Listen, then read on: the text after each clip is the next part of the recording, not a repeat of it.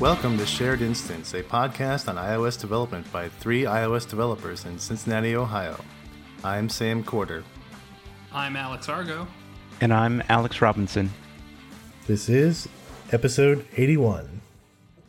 Welcome back, guys. I trust uh, all of your apps are still in the App Store. Nobody's been kicked out. So far, so good. Good. Well, I guess there's uh, more than one reason to get kicked out these days besides not updating your app or something. But uh, we'll talk about that a little bit later. A uh, couple new developments. Uh, we got search ads out now. You want to, Argo, you want to give us a little update on that? Yeah, so last time we talked, um, they had kind of rolled out the interface where you could sign up and create campaigns and stuff like that. Uh, so everybody and their mother went and did that. Um, and the ads started showing up in the App Store again, uh, just around the time we recorded last. Um, but now we've had a little bit of time to kind of um, see how they operate, and uh, we've been playing around with them a bunch on our side. Um, one thing that we noticed is, uh, you know, after the first day or so, it seems like people are getting the hang of how to how to use them, and uh, there's a lot of people who are paying for ads on the keywords that our, our apps rank highly in, and we saw a little bit of a drop-off one day, so we put some some money into it. So I would say, so far, it's definitely uh, negatively affected uh, our apps. Um, so, yay, indies. Apple is awesome for indies. Uh, but uh, I, I'd say it's still pretty early. Um I'm hopeful that maybe things will settle down in a bit. We'll see, but yeah, so far they're they're definitely uh, causing us to spend a little bit more money, which is not a trivial amount of money. I mean, hundreds of dollars a day. So there is that. And so, yeah, so you're having to spend. You're you're basically having to now have an advertising budget. Well, we already just to keep it the same download numbers that you've got. Yeah, we already had an advertising budget, um, but yeah, to keep our download numbers kind of the same as they were before, um, we're having to to to pay a decent amount into search ads. Um, and uh, I mean, we'll like I said, we'll see how it goes from here. It's still pretty early, so things could change a bunch. But yeah, it kind of sucks. It sucks, but it's, I mean, it's not the end of the world, so. You just need to be in subscriptions now, because that's where the discount is, right? Well, I guess you, with ads, you get all, basically, majority of your revenue, too. Oh, yeah, we, we, yeah. we get recurring revenue. All of our revenue is pretty much recurring for the most part um, with ads, so we get the same benefits of subscriptions in that regard, but we don't have to make users pay because no one wants to, especially because it's a game. I mean, if maybe if it was a utility app, it would make more sense to make them pay or something like that. But yeah, yeah it just seems like Apple gives and then they take. Right? So they're taking away from your advertising revenue, but allowing people to have uh, more revenue from their subscriptions. Yeah, I mean, I probably said this a while ago too, but I mean, the App Store is just becoming more mature, more like a real kind of a marketplace, a real, you have to do real businessy things now. And I mean, Google Play yeah. has had search ads uh, for a year or two already. Um, so Apple's just kind of playing catch up with everyone else. Uh, so, I, I mean, it's an, it's an inevitability of, you know, a kind of a mature marketplace. So I, I expected it to happen, and I'm sure there's other things that are going to happen. But if you You know, just kind of use sound business principles or whatever. Uh, it's it's still doable to make it in the App Store, if you will. Right. Just takes a little more skills, I guess. Skills, money, whatever. Yeah. You have to have a marketing budget to promote your app, unless you have some other marketing channels that are, are free. Yep.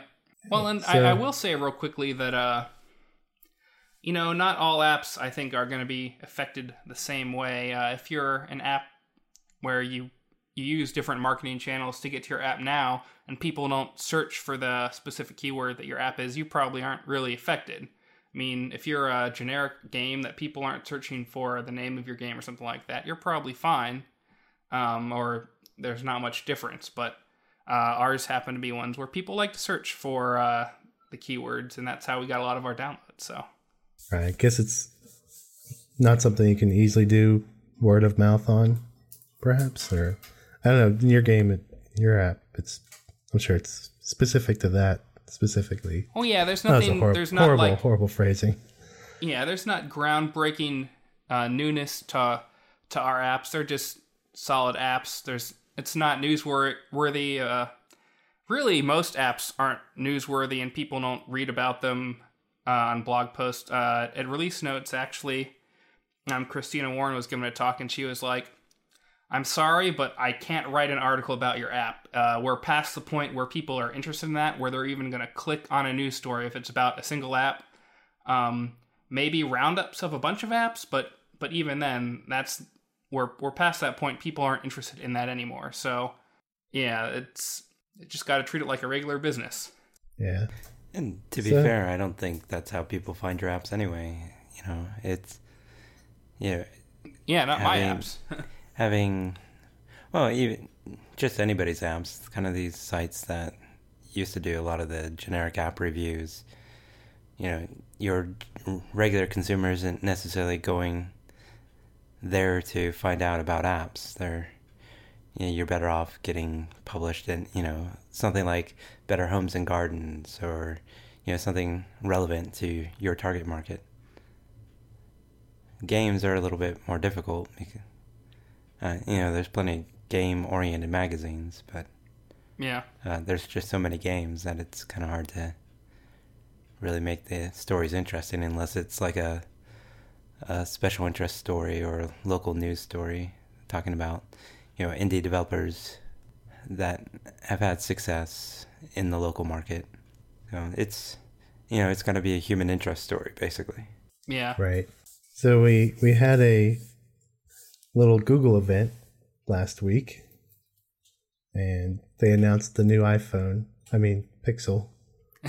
It does look shockingly like an iPhone, it's especially from the back, but only from the bottom half down. I still, you know, they put that fingerprint sensor on the back, just like the previous Nexus phones, and while I know, while I know that's convenient for when you're reaching into your pocket, but it's not so convenient for when that phone is on your desk and you got to flip it over to unlock it. It's just not that great of a design. I don't know. What do you guys feel like? I hadn't really thought about it, that use case. I, I was thinking it's not a bad place for the fingerprint sensor based on how most people hold their phone, but um, yeah, I guess, you know, if you do have it on your desk and you want to Uh, answer a phone call or send a, me- a quick message or make a quick phone call, I guess you can answer the call without unlocking. Um, you're right. You'd have to pick up the phone to do it. You can't just unlock it while it's on your desk. Face up. At least not with your finger. Not with a fingerprint. I'm yeah. sure you could punch in a key code or something, but it kind of takes away part of the, the joys of having a fingerprint sensor. Yeah. I think overall it's a decent looking phone. It looks a lot like an iPhone, like you said. Um, I think the specs are pretty decent on it. Um, I, I don't know anybody who saw it and said they could justify spending that much money on it. And the price point, I think, is pretty much right on with uh, the iPhone seven as well. So it's pretty much... From a, if you're trying to decide between an iPhone and a Pixel, cost isn't going to be the, the differentiator. No, it it'll be your your loyalty to Android or not. Yeah. Which it, honestly, because... I think that's how most people should buy phones: is buy one with whatever platform you're you're comfortable with, because they're they're pretty comparable at this point. But yeah, um, I did think it was kind of interesting that. Uh, They don't have any waterproofing uh, for the premium price that it is. Uh, I mean, that's it's kind of been a standard feature in all the flagship phones, like the Samsung phones and the new iPhones now. um, but they sure have that headphone jack. So yeah, and, and they made the they definitely called that out as yep. as a feature. I bet it's a little bit more fireproof than the Galaxy Note seven. Yeah, yeah. Yeah, it does not explode, which is, or at least we've heard, which is always good. I guess it's not out yet, yeah. so maybe it has that same issue, but... And I believe it's got the U S B C. Yeah, traditionally, an Android phone right. has the micro U S B charger. This one it has the U S B C, which kind of makes me well, wonder the... if if Android devices were to eventually get rid of the headphone jack... Um, you know, is there ever going to be enough momentum to get headphone manufacturers to create a Lightning and a U S B C connector? So I'll I'll, I'll uh, set you straight a little bit here before our Android fans phone in. Uh, the the Nexus six line, or the, the six P and the five X, which are the last generation of Nexuses, both had U S B C. Yeah, and, and I wasn't suggesting it was a new connector. It's just, you know, going back to the headphone jack conversation, uh, I, I kind of ha- would hate to be a headphone manufacturer and have to decide or have three different flavors of my headphones, the Lightning, U S B C, and uh, the regular analog audio jack. That just yeah, well, seems that, like a mess f- that's... from that perspective. Well, that's why I'm a little bit mad at Apple for dumping the headphone jack. That the little dongle that they give you really has a, a subpar digital analog converter in it. You know, you can hear kind of an echoey sound out of it compared to plugging straight in. Yeah. And really, you can I tell a difference? Yeah, yeah, you can. I think, you know, it's also kind of at the end of the day, you know, it's got to get converted to analog anyway for... The, the speakers. So, right. you know, I, while I agree with Phil Schiller, it's it's very antiquated technology from the uh, traditional audio jack.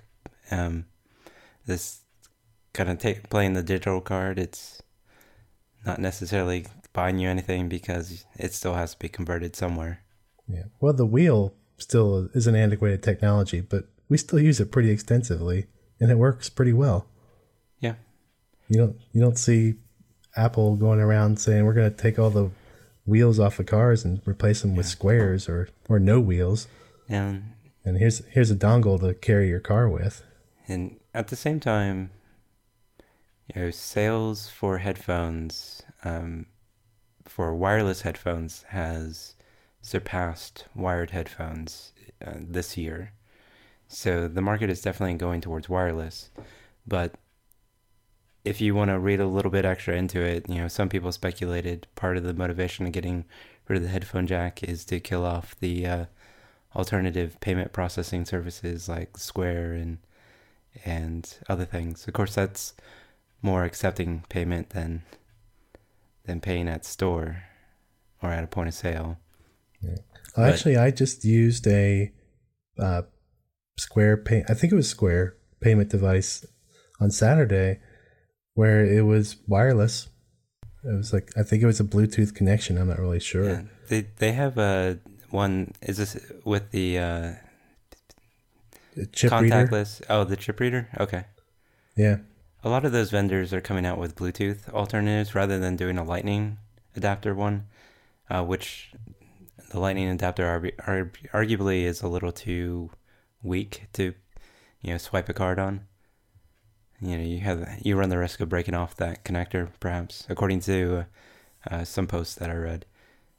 Uh, so I've I've seen a few of the manufacturers do the Bluetooth accessory, uh, but you might question how secure Bluetooth is for payment processing.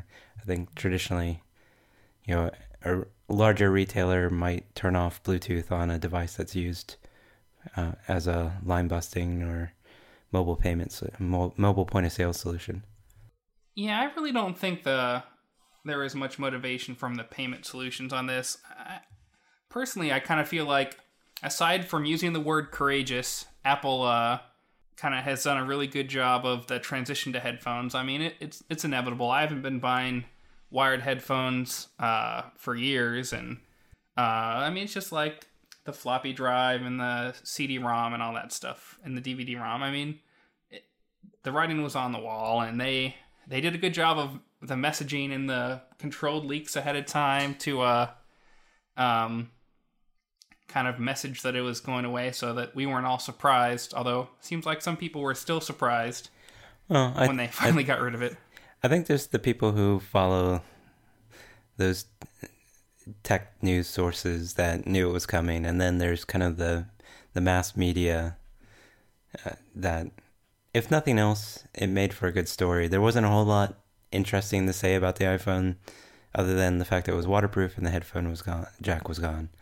Yeah, I do have to say, The Verge, uh, Nilay Patel, I think in in particular, uh, really was hammering on about the, the lack of a headphone jack, and I'm sure it got him a lot of page views, but... Oh, yeah. Yeah, I think it, it was more about, you know, I don't want to say clickbait, but it was...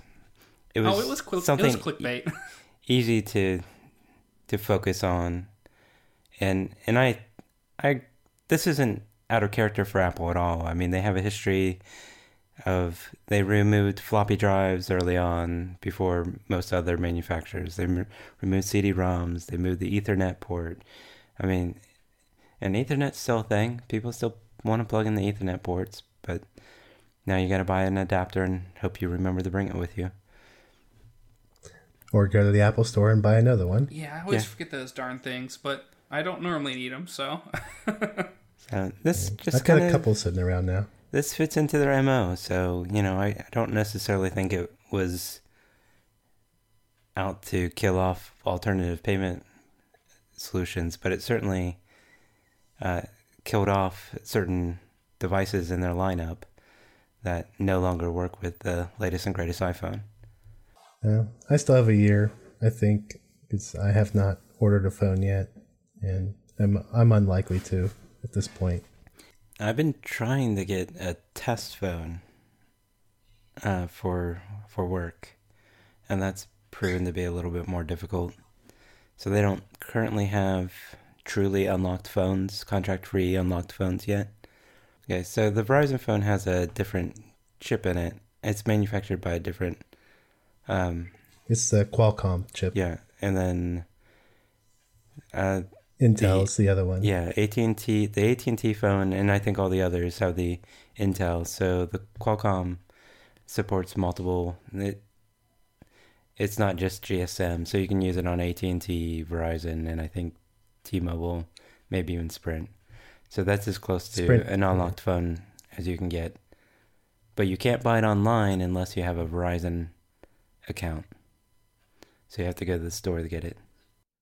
It seems like it normally takes a couple months before they have the unlocked phones easily purchasable. I think it's probably just a matter of time. Yeah, yeah, and that's definitely been the case in the past.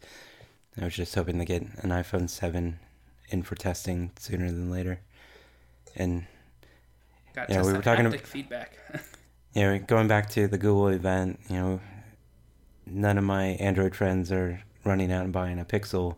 Some of them are actually considering an iPhone seven, which I find kind of an interesting uh, switch.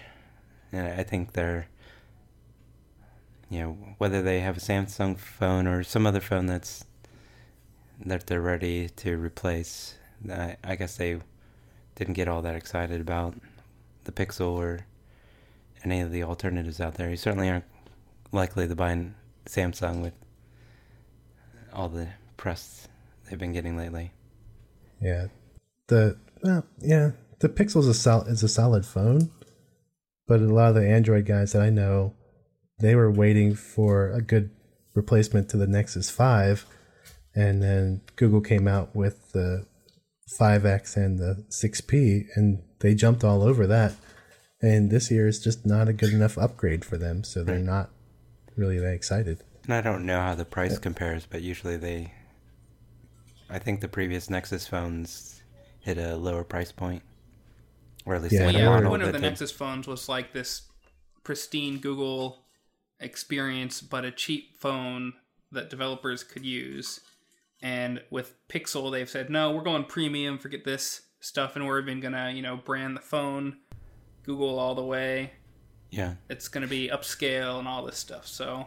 And and I think that's why they use Pixel instead of Nexus uh, for the name of the phone, just to kind of distinguish it as their premium brand. Um, and the Nexus is kind of the the generic brand, if you will, the vanilla. Um, yeah, anything in their Pixel line has always carried a premium price. Yeah, their Pixel their Chromebooks Pixel were like Chromebook. thirteen hundred dollars, twelve hundred dollars, and...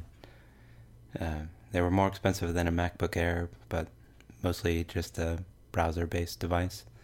Yeah, and then there was the Pixel C, their tablet that they released last year, which was a very good tablet, but yeah, still a, a premium tablet. Yeah. So one of the things that kind of differentiated this the Pixel from the iPhone seven, and also kind of crosses over to some of their other new products, is the The Google Now A I assistant is kind of built in, always there, very, um, very much integrated into the experience, and arguably much more intelligent than a lot of the alternatives out there in terms of like Siri and, and some other uh, A I assistants. And during the event, they talked about how they model things and how it's improved. That seemed to be a big focus of of the event, and you know they certainly have invested a lot in in the software side of things. Hardware is still very much a new new business for them. Yeah, but if you had watched I O, you didn't see a lot that was new and exciting to talk about. So I found myself waiting for the end of the keynote to hurry up. I think they even announced Nougat like uh, several months before that. So, they, you know, they didn't really, for one reason or another, they chose not to wait for the event. They just kind of pre-announced Nougat. So they didn't leave a whole lot of surprises for Google I O. No. And I really thought that this year, Apple was going to announce something like the Google Home device or the Amazon Alexa or Echo. But th- and a lot of things that they announced in the keynote pointed towards it, but it really hasn't happened, at least not yet. I mean, we could have a, what you know, like they would call in the election stuff, a uh, October surprise as, as far as a... Apple is obviously working on some type of voice assistant thing, and it's probably coming, but this is kind of the difference between Apple and Google is Apple is way better about the marketing. They're not going to announce it six months ahead of time and then get no buzz around the time when it actually releases. They're going to not say anything until they're like, hey, you can pre-order in a week or tomorrow yeah. or tonight or whatever. It's available now. They so, don't do that much yeah. anymore, but... yeah, so Google pre-announced the Google Home device, which is the Alexa competitor at Google I O, I think it was.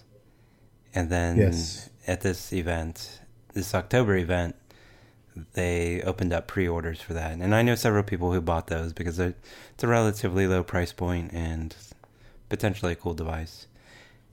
Um, but I, you know, they have got a some pretty stiff competition with Amazon that's already got a decent amount of traction. They've got at least three different flavors of the device, if not four.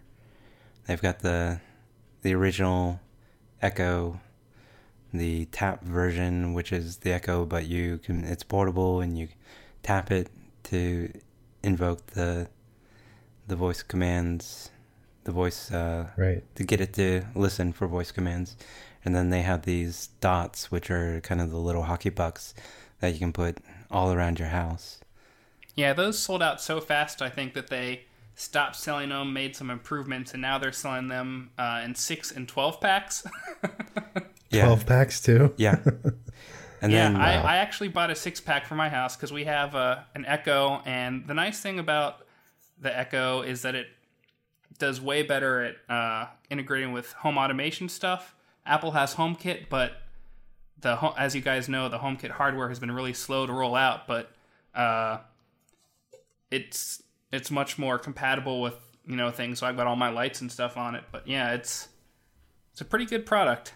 And I think it's pretty easy for developers to add or extend the functionality of it. I think you have to prefix it with some sort of identifier for the app when you give a command, but you know, it it can be extended, and I think the Google Home can as well. Uh, and the Google Home might be an excellent device, but Google does not have a great history of marketing, like you said, and they also don't have a great history of standing behind their consumer electronics products. They've had several kind of set-top bo- boxes and audio players and such that they've released and just let die.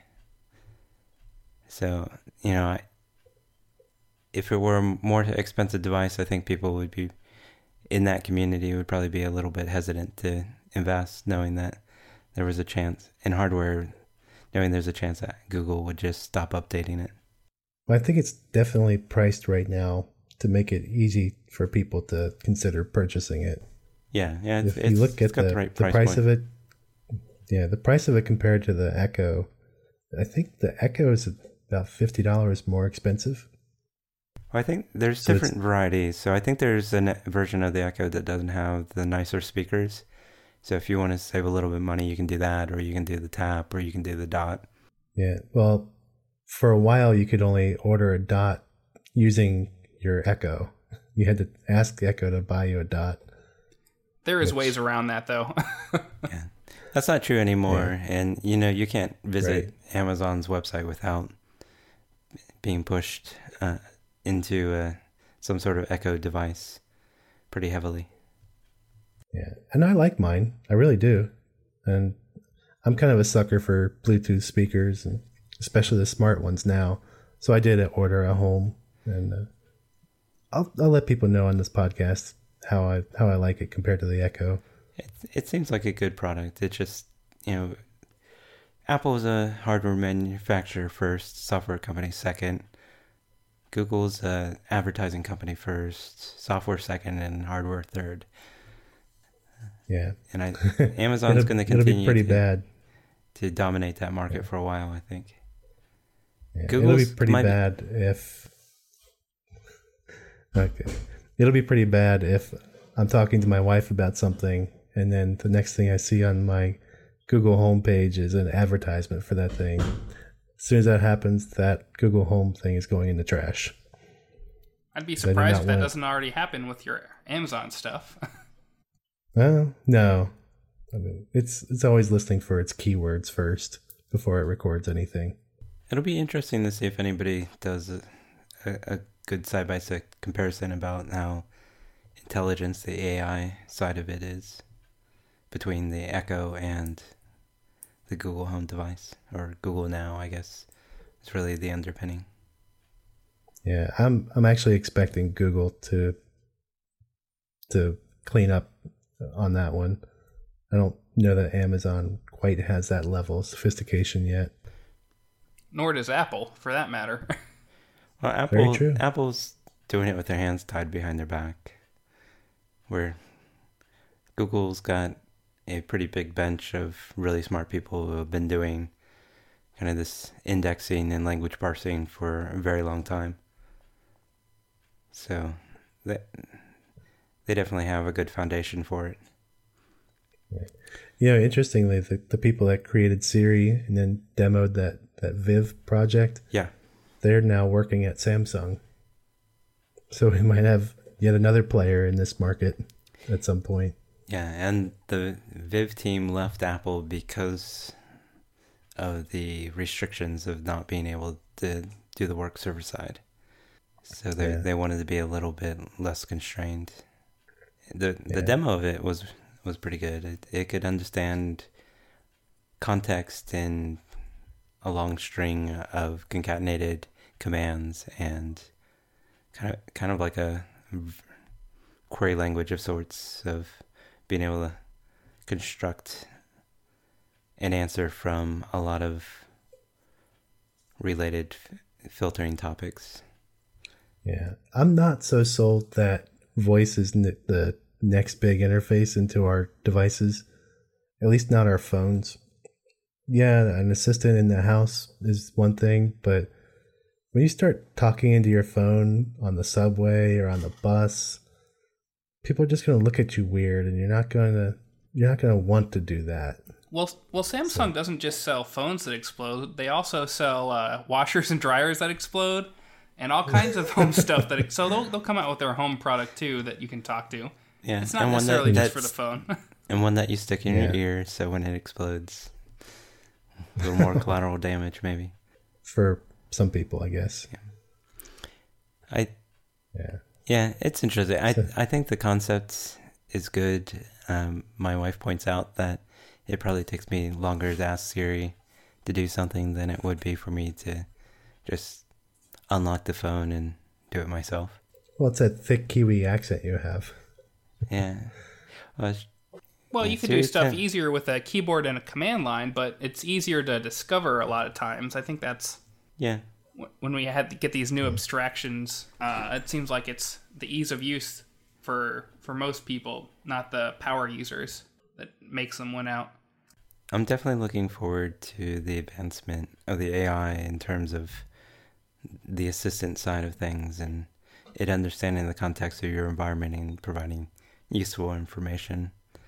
Um, I think where we're at right now, you can give it commands, but it you know, it's still not Jarvis helping you augment your perspective of your surroundings. So yeah, I think we'll it's a long way to go before it's like truly innovative. Um, it's definitely innovated in how good the speak, speech recognition and parsing and identifying objects and intent from where we were just a few years ago, but. Yeah, it, it'll it, it'll keep improving and keep getting better. Yeah, yeah but, I think so, it's just barely an improvement over, you know, it barely improves the quality of life, and someday it might actually have a a significant impact. I mean, there's certainly people with disabilities where it's it already is that innovative, life-changing technology, but right. So not not to.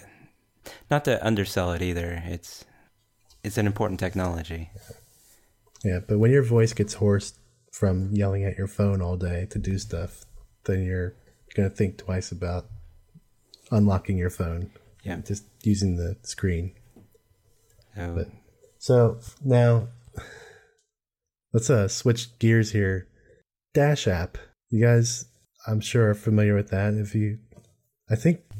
One of you turned me on to it, to using it, especially in conjunction with Alfred. It might have been you, Argo. Seems like a thing I these, would have said. But yeah, yeah Dash is days, a really cool documentation browser that lets you look at all kinds of crazy documentation all in one place. And it's just and, not Xcode iOS centric. It's it's applies to lots of different languages. Right. All kinds of libraries and tools and things, and but our you know, podcast my, my is not sponsored is... by uh, Dash today. There's been You're not some trying to keep your apps in the store, are you? Yes. So, how about that? He had he was trying to migrate his app Dash to a uh, commercial account, not just a private developer account. And it was all set to go through, and then Apple said, no, we're removing your account. So before we move on, I, I just want to point out that if you're going to, if you haven't started an account, or if you already have an existing account right now where you're uh, just have a sole proprietorship account, even if you're just one person, go get an L L C, go get a D U N S number, and create a legit business account uh, because there's all sorts of problems that can arise from not having one. Um, you open yourself up to all kinds of liability. Just just do it. But continue yeah. on, Sam. There is there is a little extra expense involved in, in setting up the uh, L L C. But in general, it's not difficult, especially as a sole proprietor L L C. I mean, most individuals are going to be that anyway. You yeah, really want to make uh, all the money that you have separate from your personal stuff, though, because uh, that's that's where it seems like the Dash creator got in trouble. Right, because his um, so he get, did get his app pulled and his accounts revoked, and then there was some back and forth about Apple not allowing any appeals, and then over the weekend there were some more developments. Seems like it was a really popular for weekend for crazy developments, wasn't it? Well, yeah, it was interesting because the developer community was all like, oh, this poor guy, you know, what's happened to him? You know, right. you, you need to tell us what's going on here, Apple. This is ridiculous. Everyone's tweeting Phil Schiller and all the developer evangelists and stuff like that. And they're on his side, uh, giving him the benefit of the doubt. Because Apple accused him of creating fake reviews and having some fraud related to fake reviews. Yeah, right? So we were kind of waiting to see, you know, what's going to come of this. And then uh, on Monday, the same day uh, that we recorded this week, um, Apple came out with a statement that was like, yep, there was like twenty-five apps and one thousand fraudulent uh, reviews on those apps and competitor apps uh, on his account. And everyone just kind of turned on the poor guy. Like, I saw a tweet that was like, this this poor guy has committed career suicide. Uh, he's he's done all this um, bad stuff. And people were like, well, where are all these apps? Because I don't remember seeing all these other apps that were linked with his account. So something, it seemed like something was amiss. Yeah, it just keeps getting thicker and thicker, right? So he says that he used his credit card to pay for a developer account for a relative, and that all this fraudulent activity was under this relative's account. Well, and the and the best part is, well, it it's very interesting, but so Apple said, you know, we, in their thing that they released, they said, yeah, there's all this fraudulent activity. We verified it. Uh, we notified the developer multiple times. And so as soon as this post came out with him, everyone was, you know, calling him out saying, oh, never want to work with this guy again on Twitter and stuff like that. He had to respond. Um, and so it turns out what happened, like Sam said, is uh, once you pay with the same account, and apparently uh, he gave his relative some other devices, there is some link that the fraud team uses to... Uh, to track fraudulent activity. And since he paid with the same card, this is why you should be using your own separate business stuff for everything. They were linked, and so they notified this this relative's account, but they never notified the guy uh, who creates Dash. And it, it was all really murky, and then he posted the phone call he had with Apple on his blog post about it, which... Uh, so it sounds like basically Apple said, hey, this is a bad situation. We'll we'll reinstate your account, but you have to do a blog post. At first they said admitting that you were wrong, and he was like, well, no, I didn't do anything wrong. My my friend did, who there is this linkage that I never even knew about. You never notified me. And Apple was like, well, maybe if you just explain it. And th- they kept... in their phone call, they just kept saying, just make sure that you don't put any fault on Apple. Um, but but after they came out with this thing and said that they notified him and all this stuff, he released this phone call and he said, hey, this is what happened. So he explained what happened. And, you know, it seems like a reasonable mistake for Apple to make. Um, but I can't imagine they're happy about this this phone call being posted on his website. I wouldn't think so. And if you're in the state of California...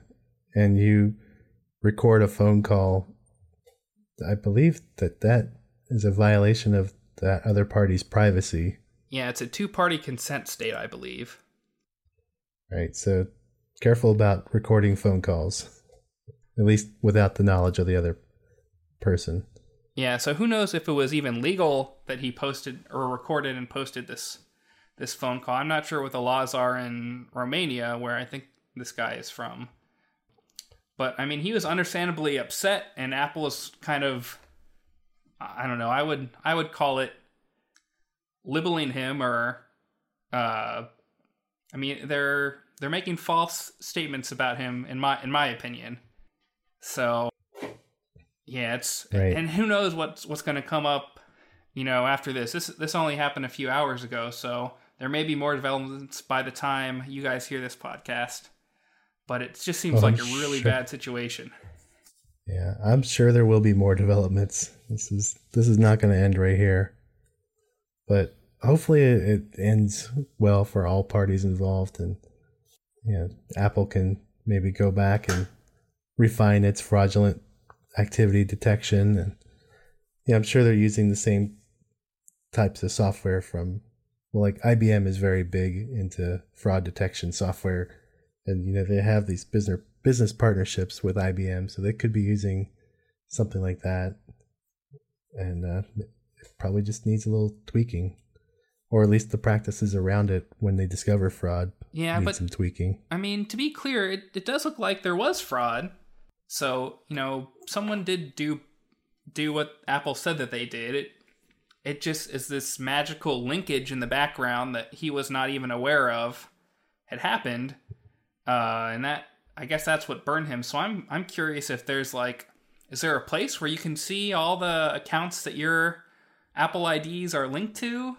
Like, you know, what happens if one of my business partners or someone I worked with at a different company whose account is somehow magically linked to mine goes and, and does something like that? Like, does that have the potential to like remove all the apps I've ever worked on from the App Store? I mean, it's kind of scary, you know.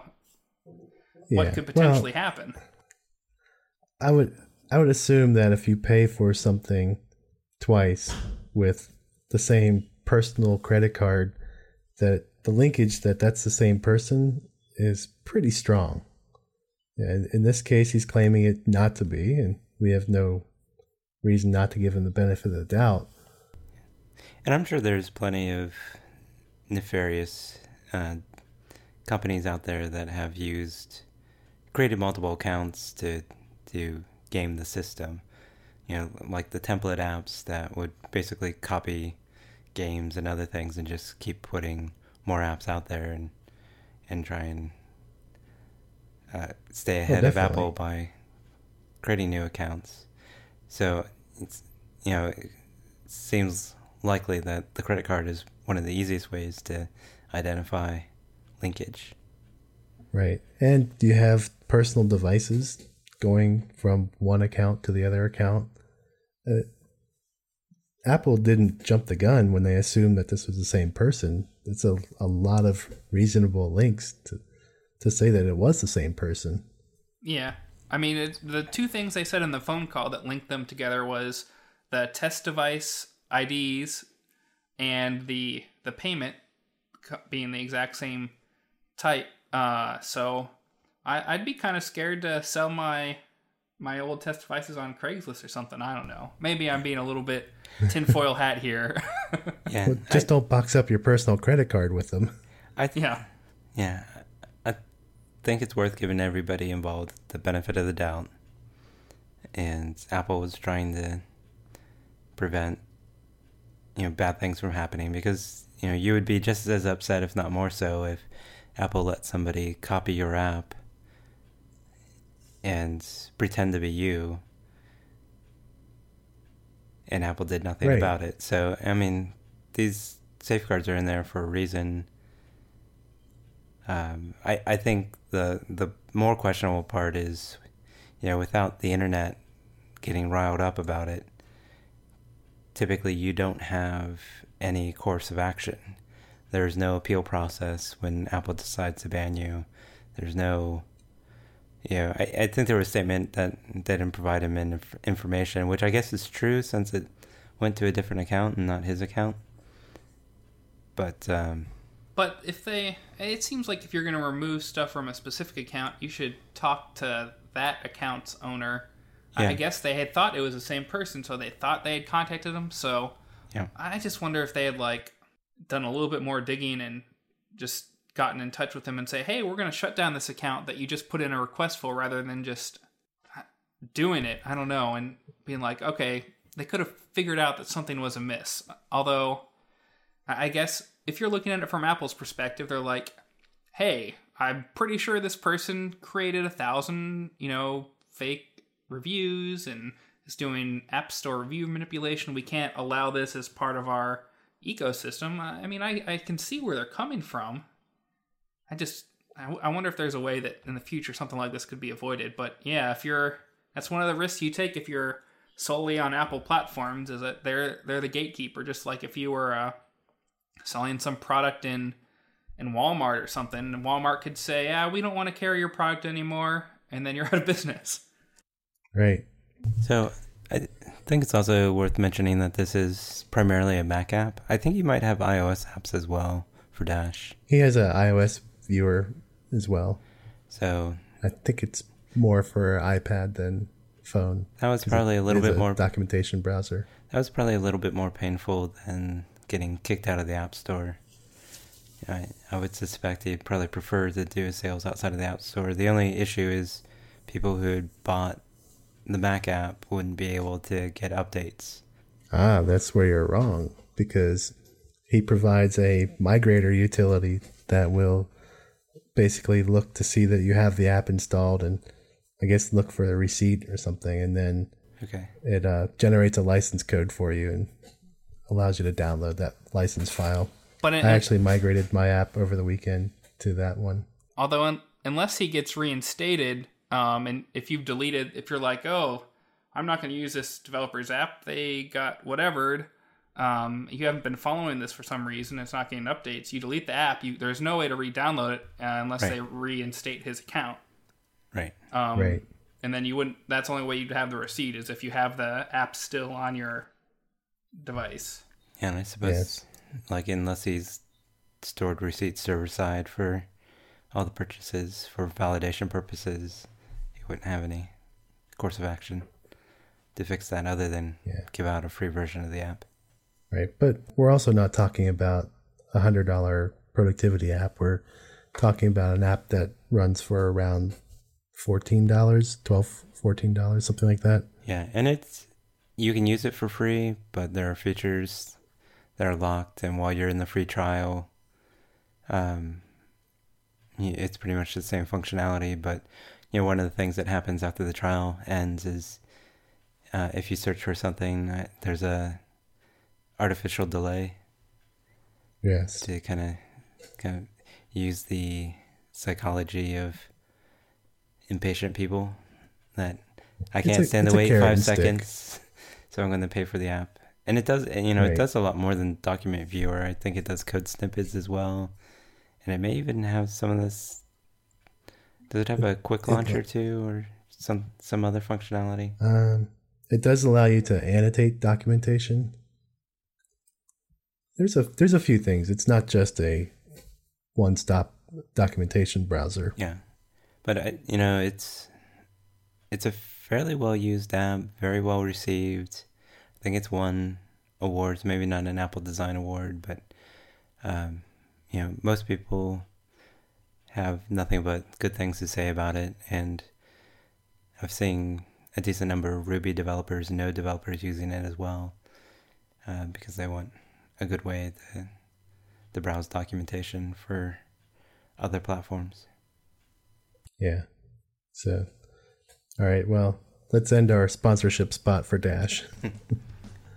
Yeah, that's probably about all the time we have for tonight. Uh, do you guys want to tell us where we can find you on the internet? You can find me on Twitter at A J Robinson. I'm at Alex Argo. And I'm at Sam Corder. The podcast is at Shared Inst.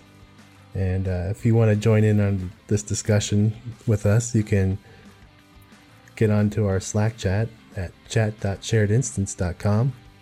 And uh, as always, feel free to reach out. And uh, talk to you guys later. Later. Later. One one quick bit of follow-up, though. Uh, it looks like in Romania, where he lives, it is legal to uh, for a private party to record a phone call. So there's that. Talk to you guys next week.